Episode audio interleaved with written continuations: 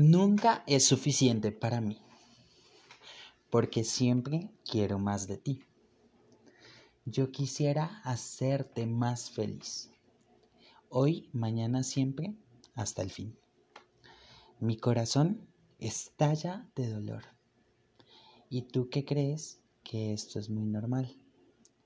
Acostumbrado estás tanto al amor que no lo ves. Yo nunca he estado así. Si de casualidad me ves llorando un poco, es porque yo te quiero a ti. Hola a todos, sean ustedes bienvenidas, bienvenidos y bienvenidos a este podcast. Esto es ¿Qué es Conde Conde? Y yo soy Andrew Conde. Y bueno, el día de hoy vengo a hablarles del amor. De ese amor bohemio que podemos proclamar desde nuestro privilegio LGBT. Ese amor que es prohibido para muchos, imposible para otros y para algunos simplemente una falacia. ¿Saben? Recuerdo tanto una noche al salir temprano de la universidad, me senté en la Plaza de Lourdes. Para los que no saben dónde queda la Plaza de Lourdes, es un parque con una plazoleta que está ubicado en la localidad de Chapinero, en la ciudad de Bogotá, donde, bueno, ustedes pueden encontrar desde cuenteros hasta vendedores ambulantes y, bueno, alguno que otro chico que ejerce la prostitución, que ese es un tema que me gustaría hablar en otro podcast, en otro episodio, pero bueno, ahí les redondeo un poquito. Esa noche estaba en la Plaza de Lourdes, bueno, en Lourdes no había mucho que hacer, la verdad estaba por fumarme un cigarrillo, ya esto era algo así que se había vuelto como una rutina para mí.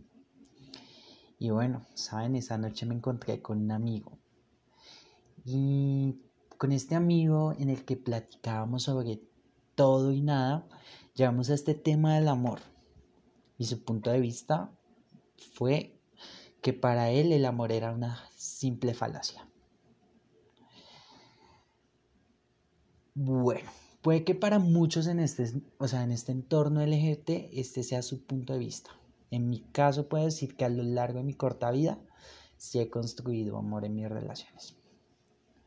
¿Saben? Porque creo que de eso se trata este tema del amor romántico. No es algo que está ahí y tú lo encuentras. O sea, no, es algo que va más allá de eso. Se trata de esta construcción que vamos generando a partir de nuestra relación con la persona con la que estamos saliendo, con la que nos gusta o con la que nos sentimos atraídas, atraídos o atraídes. ¿Saben? Yo siempre que entro a mis redes encuentro temas y lemas como el amor se volvió más difícil de hallar porque el sexo se convirtió en una vaina que podemos conseguir al instante. Y saben que sí, no noto nada de falla en esto porque ya nos acostumbramos a esta falta de responsabilidad afectiva. Y bueno, a eso sumémosle también que los medios nos venden esta idea de que es mejor estar solo que mal acompañado. O bueno, por lo menos así lo veo yo. Y es por eso que entramos en este círculo vicioso de no tratar de entrar en una relación seria y estar picando aquí y picando allá. Y a esto le sumamos también nuestros miedos de las relaciones pasadas fallidas que empiezan a generar una carga de inseguridades que al momento en el que estamos intentando algo nuevo sencillamente pensamos que todo va a fallar. Bueno, desfragmentando esta canción de Natalia Lafourcade, me identifico porque bueno, en mi vida he tenido 3 relaciones largas. Bueno, no largas, pero sí 3 relaciones a las que yo les pongo en este tema serio.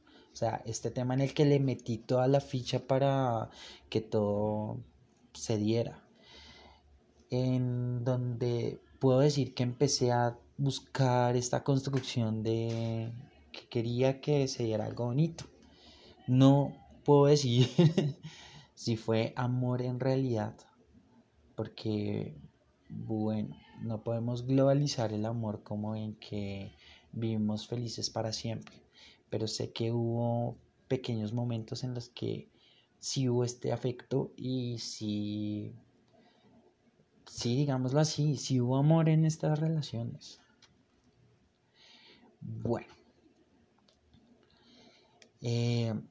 quiero comentarles, pues primero que todo esto, mis relaciones, y según esto vamos a ir desfragmentando esta canción de Natalia Lafourcade. Y acompáñenme a escuchar esta triste historia. Los que trabajan con medios y guiones saben que para todo se maneja un storyboard. Voy a tratar de hacerlo de esta forma, de esta manera. En estos 3 storyboards voy a plasmar mis 3 relaciones. Primer storyboard, guión, digamos que vamos a hablar de un tiempo. Fueron 6 meses, un escenario, fue el colegio y bueno, situaciones, peleas, la verdad no las recuerdo. Me encontraba en el último año del colegio y en este último año de colegio conocí a un chico. Era un chico nuevo que ingresaba a la institución y había algo que me causaba esta curiosidad en él. La verdad era que me atraía muchísimo. El cuento fue que yo busqué la forma de volverme amigo de sus amigas para poder llegar a por lo menos ganarme su amistad. El cuento fue que logré más que su amistad. Empezamos a salir. El tema fue que sí nos gustamos muchísimo. Yo me sentía súper atraído y él también se sentía muy atraído, o bueno, eso era lo que yo pensaba en ese momento, lo que yo quiero creer. Esta relación duró 6 meses, una relación muy corta, y digamos así como que se vivió con esa adrenalina, porque se vivió en la clandestinidad y se vivió a escondidas. ¿A escondidas de quién? A escondidas de mis padres, de los padres de él, y a escondidas de todo el cuerpo directivo del colegio y de pues nuestros amigos. Yo creo que sobre esta relación sabían solamente como 2 chicas, que eran como las que nos hacían las coartadas ahí para que nos pudiéramos ver a la salida del colegio, o a veces nos quedábamos de últimos en los salones para poder despedirnos, darnos picos. Este fue mi primer amor y fue un amor bonito, fue un amor tierno, fue un amor en el que yo lloré. Y no sé por qué lloré estando dentro de esta relación. Y es aquí donde viene este fragmento de Natalia Lafourcade, donde dice: mi corazón estalla de dolor. Y yo quisiera hacerte más feliz. O sea, hoy, mañana, siempre, hasta el fin. Entonces, de ahí parte este pedacito de la canción en el que yo quería darle todo en esta relación. La relación se terminó porque en uno de nuestros descuidos, Andrés, que se llamaba también mi exnovio, dejó ver las cartas que yo le escribía. Las dejó en un lugar de su cuarto, donde su mamá un día entró a hacerle aseo a su cuarto y de repente las encontró y empezó a ver que nos escribíamos y obviamente no le gustó nada la idea y bueno, se armó el escándalo en el que llegó la mamá de Andrés a mi colegio y, mejor dicho, llamaron a mis papás. Fue algo supremamente incómodo, frustrante y bueno, algo que me causó depresión a la vez. Porque ¿saben qué hizo esta señora? sacó a Andrés del colegio para que no nos pudiéramos ver.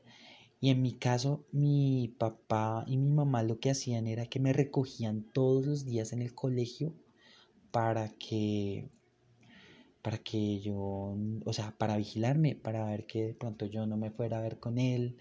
O sea, nos mantuvieron supremamente controlados. Entonces era frustrante el tema de saber que vivíamos muy cerca y no nos podíamos ver. Yo me resigné, la verdad, porque yo busqué a Andrés por todos los medios. Yo le escribía por Facebook, le escribía por mensajes de texto en esa época, estamos hablando del año 2010. Le hacía llamadas y él simplemente las ignoraba. No sé si porque la presión en su familia hacía que, bueno, no me contestara porque, no sé, o sea, todo esto para mí es incierto en este momento. Hasta que me resigné. Y aquí entre nos, esa tusa a mí me duró un año largo en el que ingresé a la universidad, y fue en la universidad cuando empecé como a intentar de nuevo abrirme a socializar con nuevas personas y empezar a salir con nuevos chicos. Obviamente todo a escondidas de mis papás, porque mis papás siempre han estado en desacuerdo con el tema de mi condición, de mi orientación. Entonces, bueno, ahí viene mi segunda relación. En esta relación, con el guión vamos a hablar de tiempo, un año, el escenario, la universidad y un nuevo barrio. Peleas, muchísimas.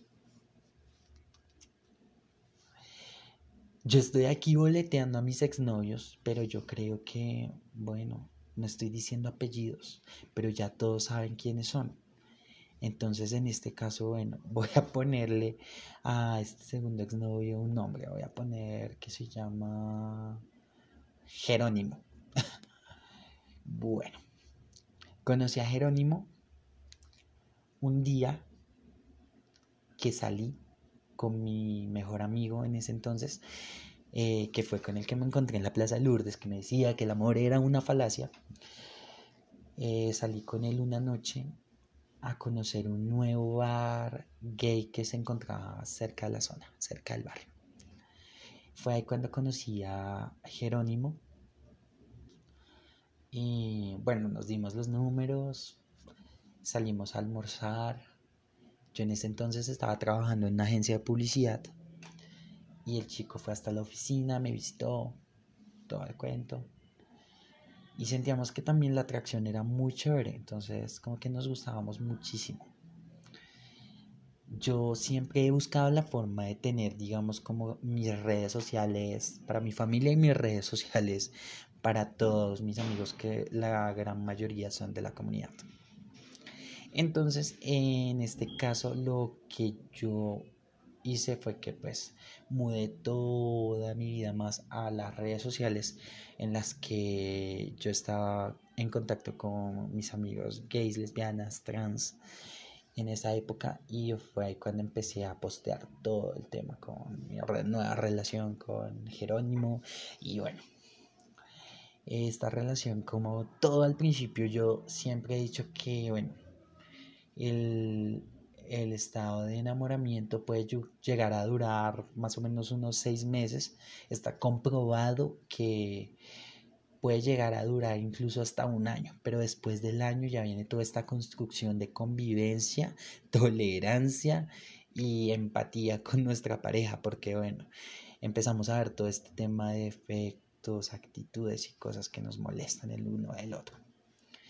Con Jerónimo pasó esto, pasó lo siguiente, y era que nos sumergimos en una toxicidad, y voy a decir que era una toxicidad porque era como él me controlaba a mí y yo lo controlaba a él. Entonces él se molestaba porque yo salía, y yo en respuesta a eso buscaba la forma de molestarme cada vez que él hacía lo mismo. Con Jerónimo me fui a vivir, o sea, me enfrenté a mis papás y dejé mi casa. Por cuestiones económicas tuve que abandonar mi carrera, mi universidad, y me fui sencillamente botado así, a lo pendejo, al amor que llamamos, porque bueno, yo decía, solo se vive una vez, se es joven para siempre. Entonces como que me fui a vivir la vida loca y con esta ilusión de una nueva relación, un nuevo amor, alguien que me había sacado por completo de esta tusa que yo estaba teniendo por culpa de mi ex. Entonces como que al principio todo fue muy color de rosa. Como les digo, después del tiempo empezamos a tener discusiones y problemas, hasta que llegó un punto en el que me aburrí, y debo decir que le hice ghosting, no sé si se pronuncia así, que alguien me corrija más adelante por redes si no se dice así, que es esto de que te desapareces y no le dices nada a tu pareja, sino y luego vuelves y apareces y ya has terminado la relación. Eso fue lo que hice.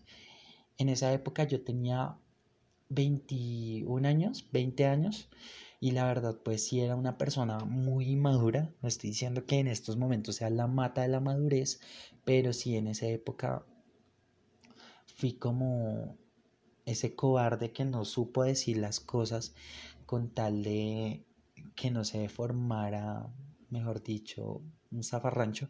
Entonces lo que hice fue que me desaparecí, cerré redes, cambié de teléfono, ya no vivíamos juntos porque en una discusión nos habíamos ido, él para la casa de su mamá y yo me había quedado en el apartamento donde estaba viviendo. Y pues en esa época también decidí como irme a quedar unos días en la casa de mis papás para no saber nada de esto. También fue una relación que me causó mucha depresión porque me pasó lo que le pasa a los niños, y es que cuando tienes un juguete por mucho tiempo te aburres y llegas a encontrar otro juguete y empiezas a jugar con él, pero de repente notas cómo alguien está usando o tocando el juguete que ya tenías y al que dejaste botado, y te entran esos celos y no lo quieres compartir. Eso mismo me pasó a mí, no en el sentido de que estuviera alguien, sino, o sea, que alguien estuviera saliendo con Jerónimo en esos días, sino como que me sentía amenazado por sus amigos. Yo veía que él ya empezaba como a fluir de nuevo entre su vida social y yo lo único que quería era como intentar volver. Algo que bueno, después con el tiempo me fui aceptando la idea y me fui resignando a que ya esto no lo iba a poder lograr. A esto le sumo en el fragmento de Natalia Lafourcade donde dice: nunca es suficiente nunca es suficiente para mí porque siempre quiero más de ti. La verdad era que yo me estaba encarretando tanto al principio de la relación con este chico que por eso me lancé a lo loco y me fui a vivir con él, porque quería estar con él, y eso nos pasa cuando estamos enamorados. Buscamos esa forma de compartir todo el tiempo que podamos con esa persona que nos gusta, que nos atrae. Y vamos a nuestro tercer guión. Tercera relación. Tiempo, 7 años. Escenario, muchos lugares. Peleas, un montón también.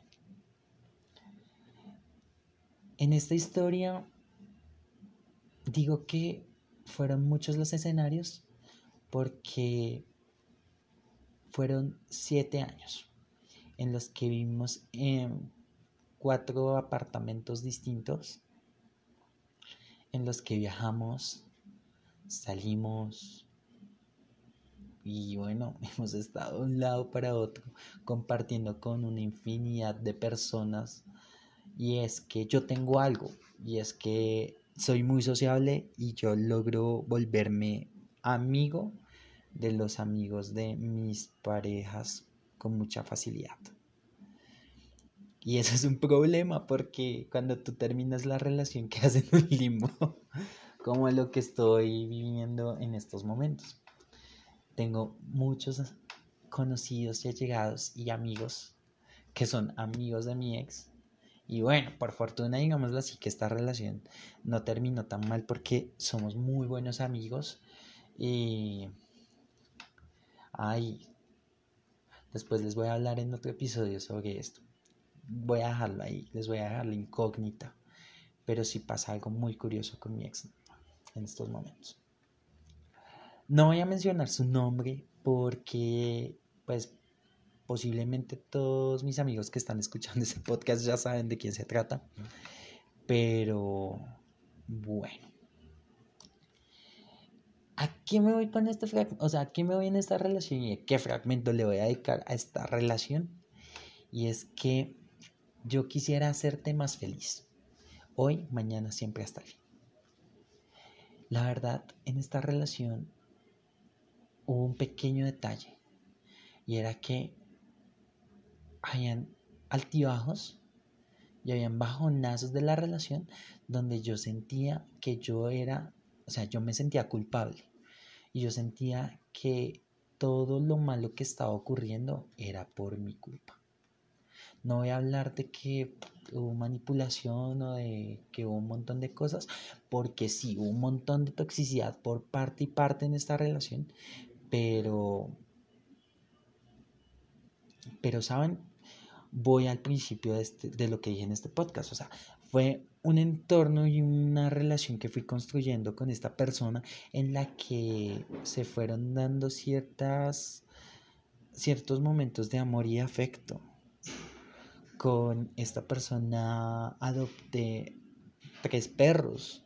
Con esta persona salí de la quiebra. O sea, compré todas las cosas del apartamento. Entonces, digamos que son pequeños triunfos y son como esos logros que uno va atribuyendo al trabajo que logra en pareja. Y no niego, o sea, que hubo momentos en los que, por más mal que fuera la relación, yo lo miraba a los ojos y a pesar de que yo no sabía, o sea, yo sabía que esto no iba para ningún lado, yo lo veía a los ojos y podía ver en esos ojos cafés que él tiene, no sé, esa atracción, esa ternura que me causaba y esas ganas de seguir intentando las cosas. Pero, ¿saben? Con el tiempo, digamos que las actitudes van haciendo que uno vaya cambiando de parecer.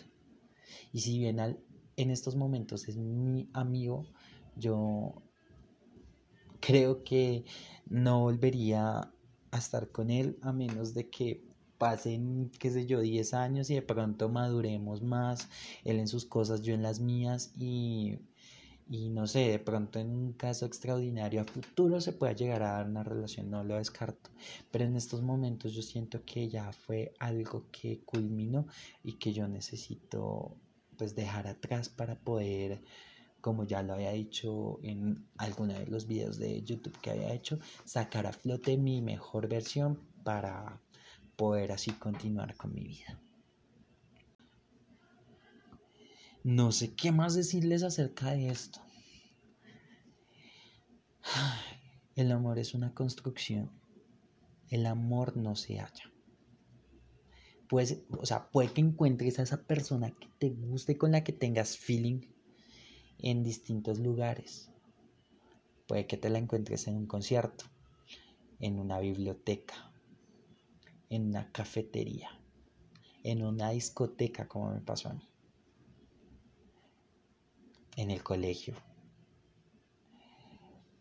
Pero no descarten esta idea de poder construir algo chévere con alguien por el hecho de que carguen con los fantasmas del pasado, ¿saben? Como también les decía anteriormente, que nos pasa como seres humanos, que empezamos a acumular todas estas inseguridades y todos estos fracasos amorosos que lo único que hacen es que, bueno, nos generan este miedo cuando estamos viendo que todo nos está empezando a ir bien con una nueva persona. Ay, mi invitación en este momento a tanta palabrería barata, porque me dijeron en redes que soy un parlón y que tengo mucha palabrería barata. Y mi invitación es a que tratemos de sanar por completo para poder dejar atrás estas cargas y estas inseguridades que lo único que hacen es que nos están limitando al momento de entablar una nueva relación. En estos momentos yo estoy tratando de hacer lo mismo, que me encuentro soltero, estoy buscando mi mejor versión y bueno, lo importante es que quiero empezar a conocer, y en este transcurso en el que estoy conociendo quiero empezar a adoptar esta responsabilidad afectiva, donde si sé que lo que estoy empezando a construir no se va a dar, lo puedo frenar en cualquier momento, o que si veo que todo va por buen camino, quiero dejar atrás mis miedos y mis inseguridades para poder lanzarme a una nueva relación. No sé qué opinen sobre esto, no sé qué piensen, me gustaría saber si les gustó mi story time sobre mis 3 relaciones serias. Me gustaría recibir sugerencias. Qué rico cuando me escriben por Instagram, porque sí me escriben, así sea para criticarme, me escriben, pero me escriben. Qué rico esto para saber así qué puedo generar más adelante. Ya tengo un cronograma con invitados para los nuevos episodios, pero es cuestión de tiempo para que podamos sacarlo a flote. Digamos que en esta ocasión me había retrasado un poco por temas laborales, pero aquí está este episodio, es nuestro 3er episodio de podcast de ¿Qué esconde Conde?